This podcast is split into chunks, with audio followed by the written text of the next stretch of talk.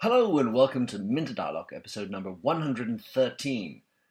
This interview is with Tom Goodwin, who works on both sides of the Atlantic and writes and speaks about the future of advertising and marketing for the likes of Ad Age, The Guardian, Wired, The HuffPo, and more. In this interview, we discuss the role of technology in business and which will be the new technologies that will break out in 2015. Among other great topics, Tom has a vivid view of the new frontier of innovation in business. Enjoy the show.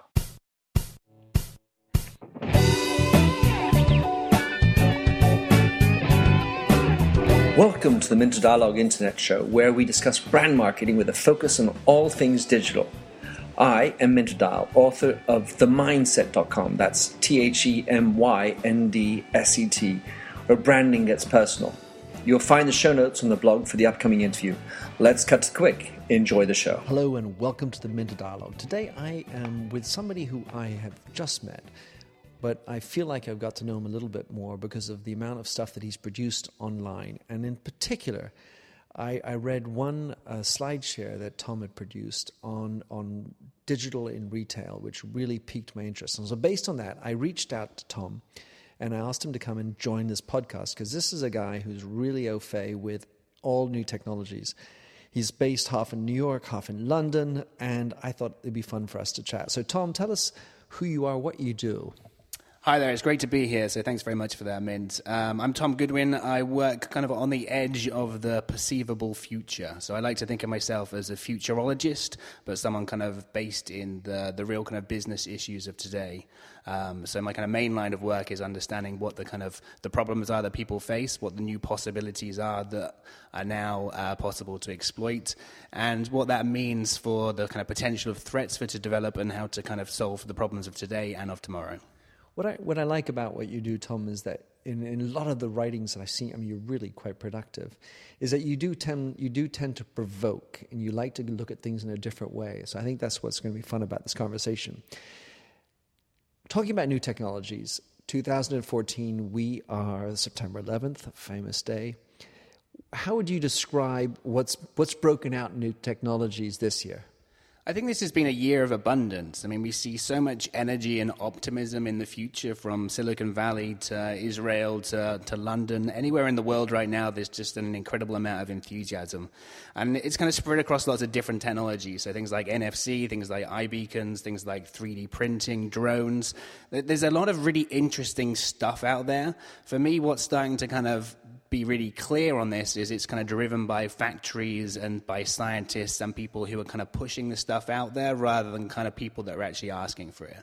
So while there's a kind of abundance of stuff and new techniques and new technologies, I'm getting slightly kind of concerned about people who can understand what this means for how people behave. Um, so while I can talk about so many technologies and so many things that are interesting to people like me who find these things interesting, it's actually proving to be quite difficult to figure out what this means for people. So um, I think 3D printing has probably been a breakout from the point of view of the manufacturer and to some extent from the point of view of the, the retailer or the distributor.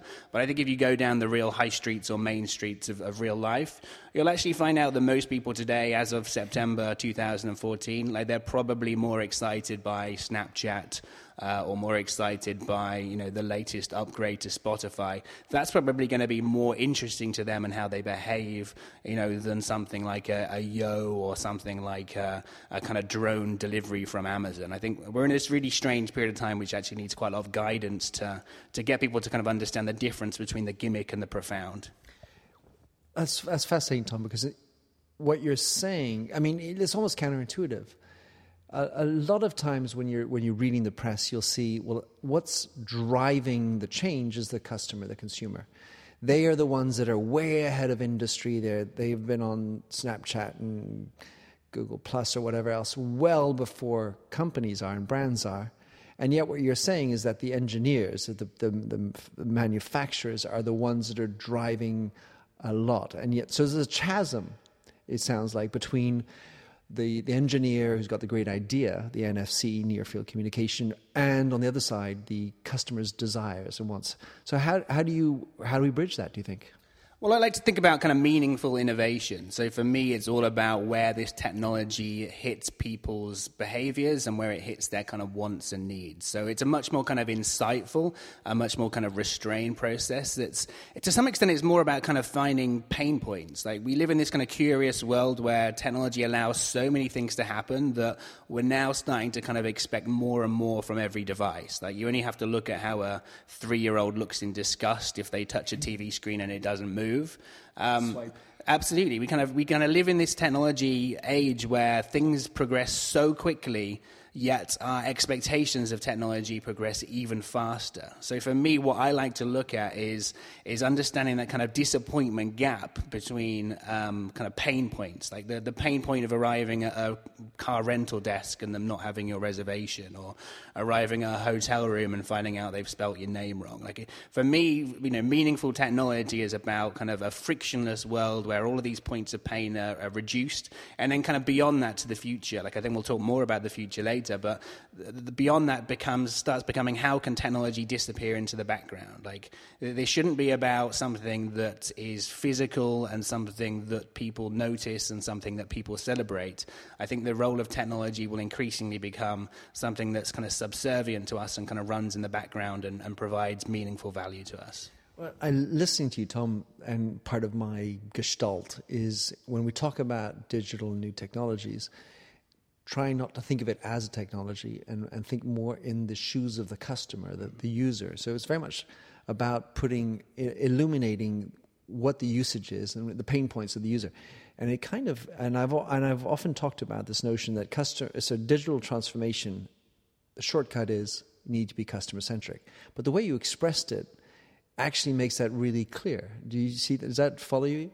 I think so. And I think an interesting thing about now is maybe people aren't as involved in technology as we think they are, but at the same time, they have a pretty good kind of instinctive feeling about what is possible. So I think 10 years ago, you felt like it was slightly kind of miraculous uh, if you got to the airline desk and they kind of already had your booking. And I think now people are getting to the point where, you know, if they can't pre-select their online flight, uh, the online movie, or if they can't pay by credit card, or if the flight is 10 minutes late and they haven't been given a thorough explanation why, they now know enough about what's possible and how technology works to realize that these are kind of mistakes that the, the company has made. So we're in this really curious time of incredible optimism, massive expectation, incredible possibilities. And for me, you know, part of my role is to kind of bridge all of those worlds together. So it's to understand how people behave and, and what their wants and needs are, understand what kind of business strategies there are, uh, and try and kind of blend those wants and needs with uh,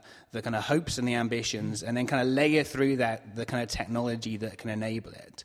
Um, I think again another kind of curious tension I see is is the kind of the ridiculous kind of optimism for technology, but then also this kind of feeling that people are being left behind by it. I think more and more you know, apps are designed for the needs of the people who found the companies. You know, if, mm. if you're if you're 23 year old and privileged and quite geeky, you can get your you know pants dry cleaned instantaneously. You can order pizza through one touch. You can talk to mysterious girls without having to ever meet them.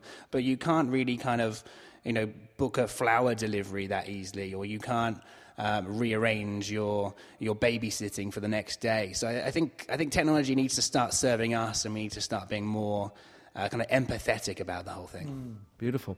So. Um, well, we've been talking about 2014 a bit. What, what about 2015? I mean, it's uh, being futuristic. It's not that far around the corner, of course.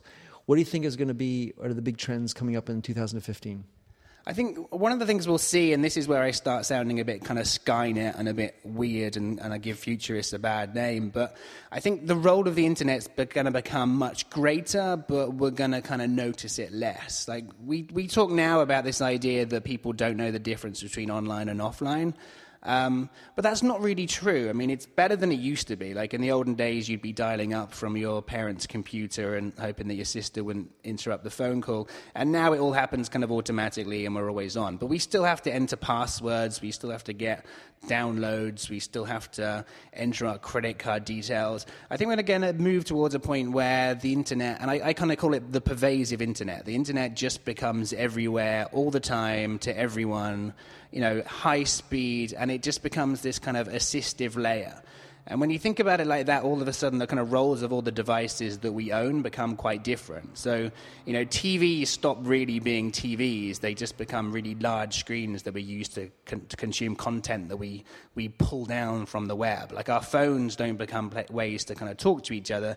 They just become the kind of device that's in our pocket with the reasonable, about, reasonable size screen that we use to kind of, again, pull information from this kind of pervasive internet. You know, our smart watches become a very kind of small device that we use to access it. So I think this idea of a kind of pervasive internet, which is kind of all seeing, all seeing, or knowing, uh, will be a huge thing. And I think the idea of of us thinking about devices will kind of disappear to become quite secondary. I think uh, as a kind of as a kind of build onto that, I think we're going to have some really interesting conversations about privacy because I think mm. for so long we've been fighting it, and and you see more and more hysteria every single day that goes by around you know hacking or lost credit card details. I think we're probably going to get to a point, and, and I may be entirely wrong on this, but I think we will get to a point where we'll realize that we can trade it. So rather than being fearful of this thing, we'll kind of accept that we have no ability to keep it, and we'll start thinking about how can we choose people who we trust more, and then how do we kind of trade that for something of value? So I think I think part of the role of this pervasive internet is for it to be super personal. So I think all of our browsing behavior from everywhere will be kind of kept and logged by a trusted partner. And then I think our devices will use that kind of the information that we share to offer things to us that are particularly relevant and offer key value to us. So I think we will kind of start living in an age, and, and maybe it's slightly more than a year off, but we'll live in an age where our devices become kind of assistive towards us. So we'll live in a world where they start working with us um, where they start becoming things that kind of offer us contextual information. Mm-hmm. And for me, when I think about the role of advertising, that's when things become really exciting because we, we think we've moved from the age of interruption to the age of engagement. I don't think that's really working. I think what we want is the age of value. So I want to know that my phone realizes that the traffic on the M5 is terrible mm-hmm. um, and it offers me another suggestion. And that's brought to me by Virgin Railways, who I can just buy a ticket with by pressing down my thumbprint. Or it starts to rain, I want Dark Sky, the app that runs in the background on my phone, to suggest an Uber because it's only two minutes away. Wow, that's a huge um, session. I love that, Tom. really, because I mean, I, I, read your article about Thinternet, and and it makes me think. So, I mean, so the idea of trading for your data. There's a there's a, a, a it made me think of the um, planned redundancy. Because the challenge of trading for my data, if I were to sign up and say, I'm prepared to pay to use Google 50 bucks, and for that, they don't track me. So as opposed to incognito, there's, a, there's a, an ability for me to say, well, my data is worth to me $50, let's say a day or whatever it is. But then if I do that, um, then I am excluding myself from personalization. And Google has to make a business model that's going to know the net present value of my lack of data. So it's almost like cutting themselves off if they offer that. How do you how do you position that? Well, there's lots of interesting ideas there. One of which is the one thing that people like less than companies knowing stuff about them is companies sending them things that are irrelevant. Um, like privacy becomes this really emotional thing because we hate the idea of companies knowing stuff about us, but when they don't, they, it, it drives us nuts. So, so I think it's actually fairly kind of unlikely that lots and lots of people would kind of opt out of, of such a kind of system and pay money. Um, and at least if they did do that, they would probably be being quite irrational. Having said that, the amount of money that most of these companies make from us is so tiny that um, the effort of paying the companies in order to take away ourselves from these services would actually be greater than the amount of money that we'd, we'd need to spend um, to, to extract ourselves from that process. Uh, but I think you, you know, without kind of necessarily need, meaning to, you've kind of moved on to another really interesting area, which is about the internet and how things get funded. Because I think, you know, since the the net's inception, we've always assumed that it was an advertiser-funded model. Like we've always expected it to be free. Um, you know, the net neutrality debate goes on in, in the world right now because people are horrified about the idea of there being kind of uh, different classes on it. But it seems weird to me. I mean, marketing does a fantastic job of of creating you know premium experiences and extracting the, the most amount of money from the most number of people, and it uses you know first order price differentiation to do that. So it kind of blows my mind that few people seem to be talking about the possibility of there being an internet where you pay for it and where it's better. Um, for me, things like kind of Bitcoin or, or ideally kind of microcurrencies and, and microtransactions will allow us to have an internet which is actually kind of based around us as customers. Because right now, we're the kind of um, we're the parasites that kind of live off it, and we kind of pay for things with our eyeballs and our attention, and we get rewarded really badly for that. Like the amount of money that companies make from destroying our internet experience is tiny. So I think increasingly, especially people you know middle class and above, will will, will quite happily kind of pay for a world. Um, it all just comes down to how it's done. If it's done kind of frictionless uh, and if it's easy, then I think we could well see a kind of a bifurcated internet with kind of two different tiers.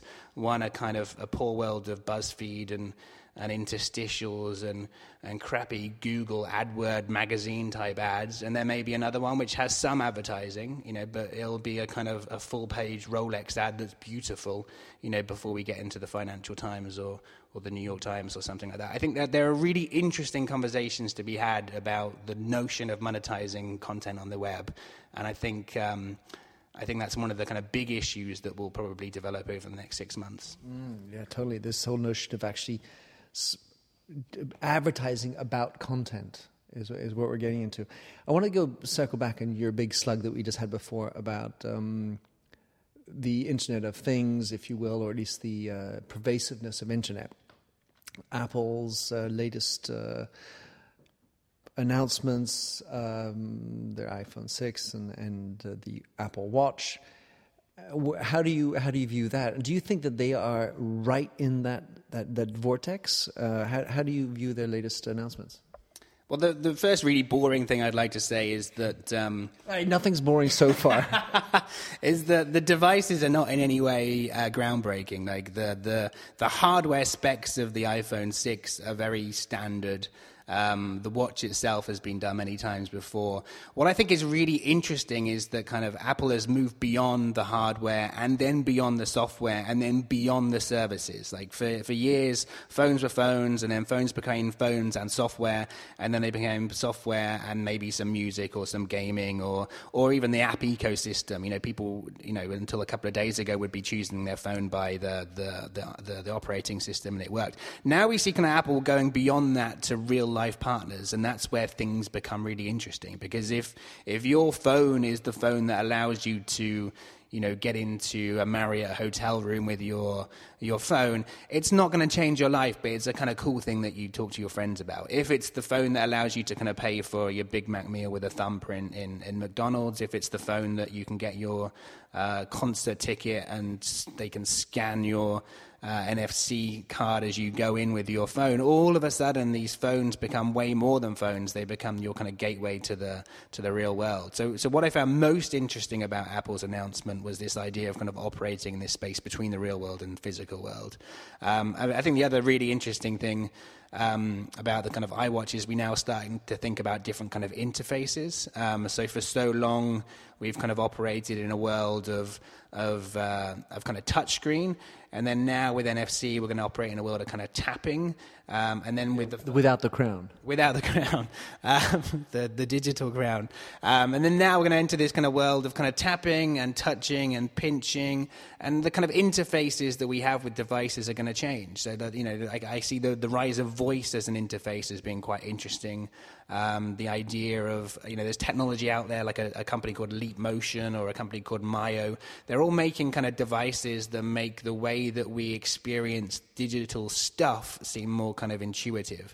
And when you, when you talk about this and this kind of idea of a vanishing interface, like it sounds quite kind of ethereal and vague, but it, it's part of this kind of movement with, between the lines of, of what is us and what is the internet, and it's all becoming very kind of um, again very pervasive but very kind of human like the, right. the internet just becomes a kind of natural extension of us and you know it's kind of the talking of, of um, you know futurologists for years about this idea of kind of transhumanism. But but and this is where it gets really interesting because then you have to think about people and, and to what extent are people happy with this? Like everyone's happy with a phone, like that's completely acceptable to ninety nine point nine percent of the population. Everyone thinks that people who wear Bluetooth headsets or Google Glass are kind of idiots. Like there has to be some point between those two devices where it becomes socially acceptable to be displaying this kind of token that you keep a dashboard of your own behavior and that you want to have directions on your wrist. And it's going to be really interesting to me to see what. Um, you know, at this kind of critical time in humanity to decide whether we're kind of all for technology or we're going to become neo Luddites or whether we're going to find this balance between the two. It's, it's a kind of really interesting voting time, I think, to decide which way we go.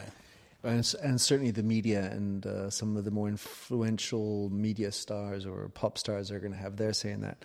Um, what I like about what you said, Tom, is that you, you brought it down to very basic acts in our daily life, which really sort of, in my mind, expresses both my own opinion, but also obviously what stimulates you is how it's being used in daily life. And you said, well, it's a little cool thing, but it's some of the little cool things that are going to make it acceptable. So, you know, I can go buy my pizza with my thumbprint. I can, uh, they'll know who I am by when I walk in front of a store oh, they recognize me, then pops up on the screen of the of the um, the window shop my name. Hey, Tom, why don't you come in? And and I think that's rather exciting. What I wanted to swing into, Tom, because we I mean we could talk about a lot of things, is um, in the retail space because, and that's that's that was initially why I wanted to contact you. We're talking the little things, we're talking the pervasiveness. How do you see I mean, if we want to be specific with regard to Apple, but in general, how do you see digital uh, evolving in the retail space? Is there, how would you like to angle that one? Well, the, the, first thing I want to say is what worries me at the moment is the degree to which retailers are starting to become obsessed with technology and not on their customers. Um, like technology companies have always cared about technology. That's nothing new, but retailers have always been unbelievably good at knowing exactly how people behave, like exactly how to kind of bring them into stores, how to kind of make them, you know, change their minds and, and make purchase decisions. And what worries me slowly is, is uh, slightly at the moment is the focus that these retailers have on new technology just for the sake of it. So I think, I think the first thing I would say to people is they really need to be careful to make sure they're kind of empathetic to the mindset of customers. Like we, we don't want to have a relationship with every single brand in the world, and therefore when we walk down a supermarket aisle, we don't expect to get 250 different notifications. You know, my salad cream telling me, you know, it's going to be sunny that weekend and I should have uh, a nice salad. Like I don't want that kind of interaction. It all needs to be about me.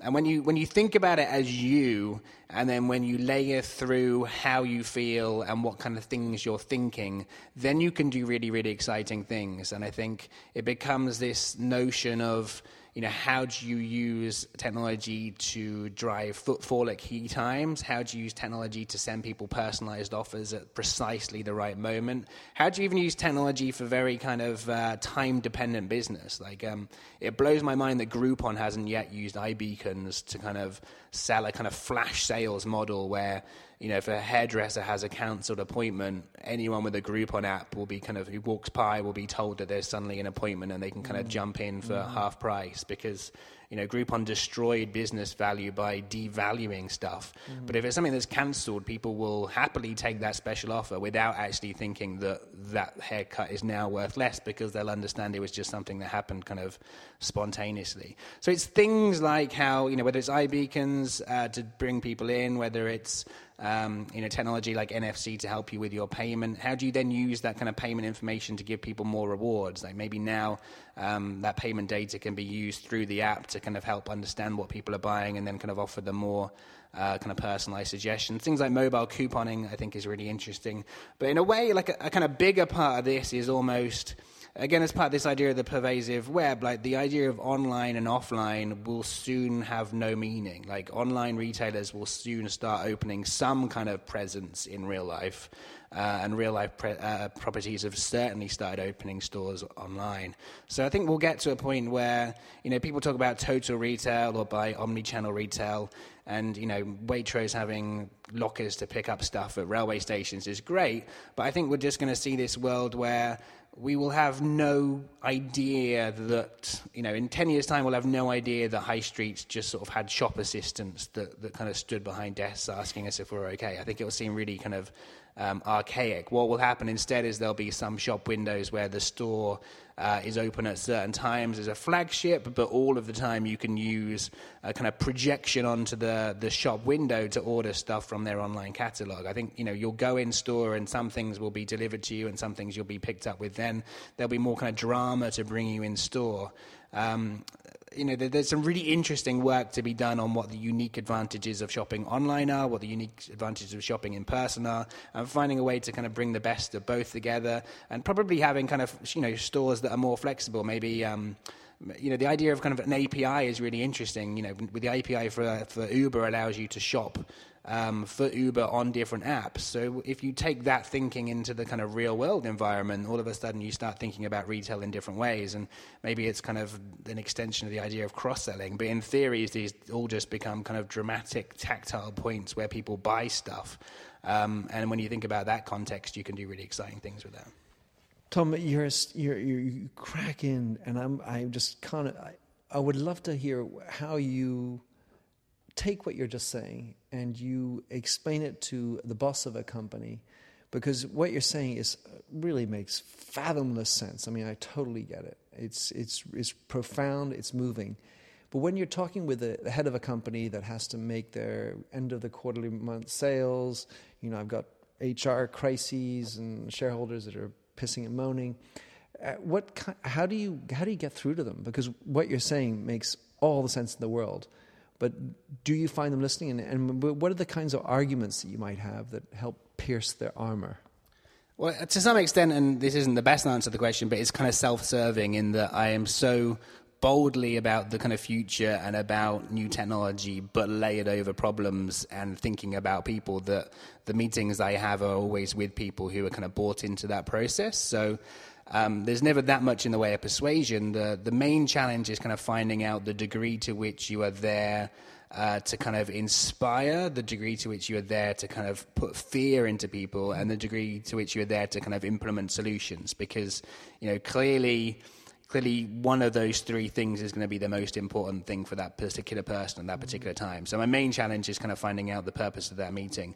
Um, you know, the aspect of fear is kind of interesting because I think for many, many years, um, people always assumed that things were going steady, and then now we see very kind of disruptive times when new kind of insurgents are coming into industries. And, and I do mean the word insurgent because people may look at people like Uber and, and Airbnb and think that they're kind of disruptive or they're the sharing economy. But what they really are is companies who had absolutely nothing except a really good understanding of technology and just had no regard for the rules or the law or or, or a legacy or history or or the past and they just blew everything up and it's kind of scary to realize quite how destructive that can be. And if you're selling, you know, chocolate biscuits, then maybe disruption within the category of chocolate biscuits is not going to be vast. But there are an extraordinarily large number of companies that face threats from places that they may never have seen coming, just because. I mean, I call it the kind of last mover advantage. Like for years, we've talked about first mover advantage, but when technology is developing this quickly, um, someone yesterday who found out about the iWatch uh, or NFC on the iPhone 6 is now a better place to develop an over the top messaging solution than Snapchat or WhatsApp are because they have nothing other than knowledge about what's possible now to work with. So they can build everything completely from scratch. You know, the servers that they buy or rent today will be cheaper than the servers anyone has ever bought before. The knowledge of consumers is now different to what other people were developing it for. So we're in this kind of constant time of, of new arrivals having these ridiculous advantages because they're built kind of fresh for that moment in time. Mm. So if you kind of put all those things together, it's, it's harder to get the meeting than it is to persuade the person in the meeting that they need to give this a lot of thought. Mm, beautiful. All right, Tom, we are coming to the close. And so, as much as I would love to have talked about a few more topics, I can't do it. So, um, it's obvious you are on top of your game. You, you, you are following a lot of things how do you stay on top of what's going on just in this little world that we have? My, my biggest enemy has been clickbait because I'm a very curious person, and, and clickbait means that virtually everything that comes into my Twitter feed looks fascinating. Well, just to, just then the, it sounds like then the first thing is to be curious. Uh, yeah, first thing, be curious, and that curiosity should extend into your online habits. So I'm a, I'm a top writer for Quora, uh, and Quora is a kind of questions and answer forum where you know some of the most interesting people with some of the most precise knowledge in the world hang out. You know, so if you want to, you know, I was having discussions on there four years ago about Apple Pay and, and how it would work, and uh, you know, I predicted the iWatch you know, with pretty much 100% perfection about two years ago, solely because of conversations that I was having on there. So Quora is great, Twitter is great, um, and the other thing is your curiosity should take you into the real world. Like, you know, it's a slightly kind of um, overused quote, but the future is here and it isn't evenly distributed. So, you know, if you want to go and see what the future of, of uh, over the top messaging is, jump on a flight, get to Shanghai, see how people use WeChat, see how you can pay for taxis with it, see how you can book meals with it. You know, if you want to see the future of architecture, then you probably fly to Finland. If you want to see the future of uh, public transport with regard to, um, to payments, then maybe London's the place to be. But you know, if you get out enough and you go to interesting places, you'll you'll you'll see places that have only ever grown up in a new age. So the, the fastest internet reception I ever got in, I think 1997 was in Montenegro. Um, the the best parking solution I've ever found was in Romania. Like it, just by going out there and seeing the world, it, it's amazing what you can discover. That's fabulous. All right, so Tom, someone wants to follow you, uh, connect with you, or even um, you know reach uh, reach you. What's the best way? Probably the best way, and I sound very millennial right now, is is through Twitter. Um, so my handle is Tom F Goodwin. Um, I also have a website, www.tomorrow-innovation.com. Um, but either of those routes, or by searching for Tom Goodwin on LinkedIn, you'll you'll uh, find my email address and, and more about me. Yeah, splendid, Tom. Thanks so much. I had I had a lot of fun listening to you, and uh, look forward to keeping up with you because you know it's something I share a lot as well. It's been great. Thanks very much for the opportunity. Thanks for having listened to this recording of the Minter Dialogue Show. You'll find the show notes on themindset.com. That's mindset with a Y, where you can also sign up for my weekly newsletter at forward slash subscribe. If you like the show, please do rate it in iTunes. That really makes my day. Happy trails and enjoy Josh Sachs's Painted Fingers. Oh, fill me with all your colors, any different way to rid me of the gray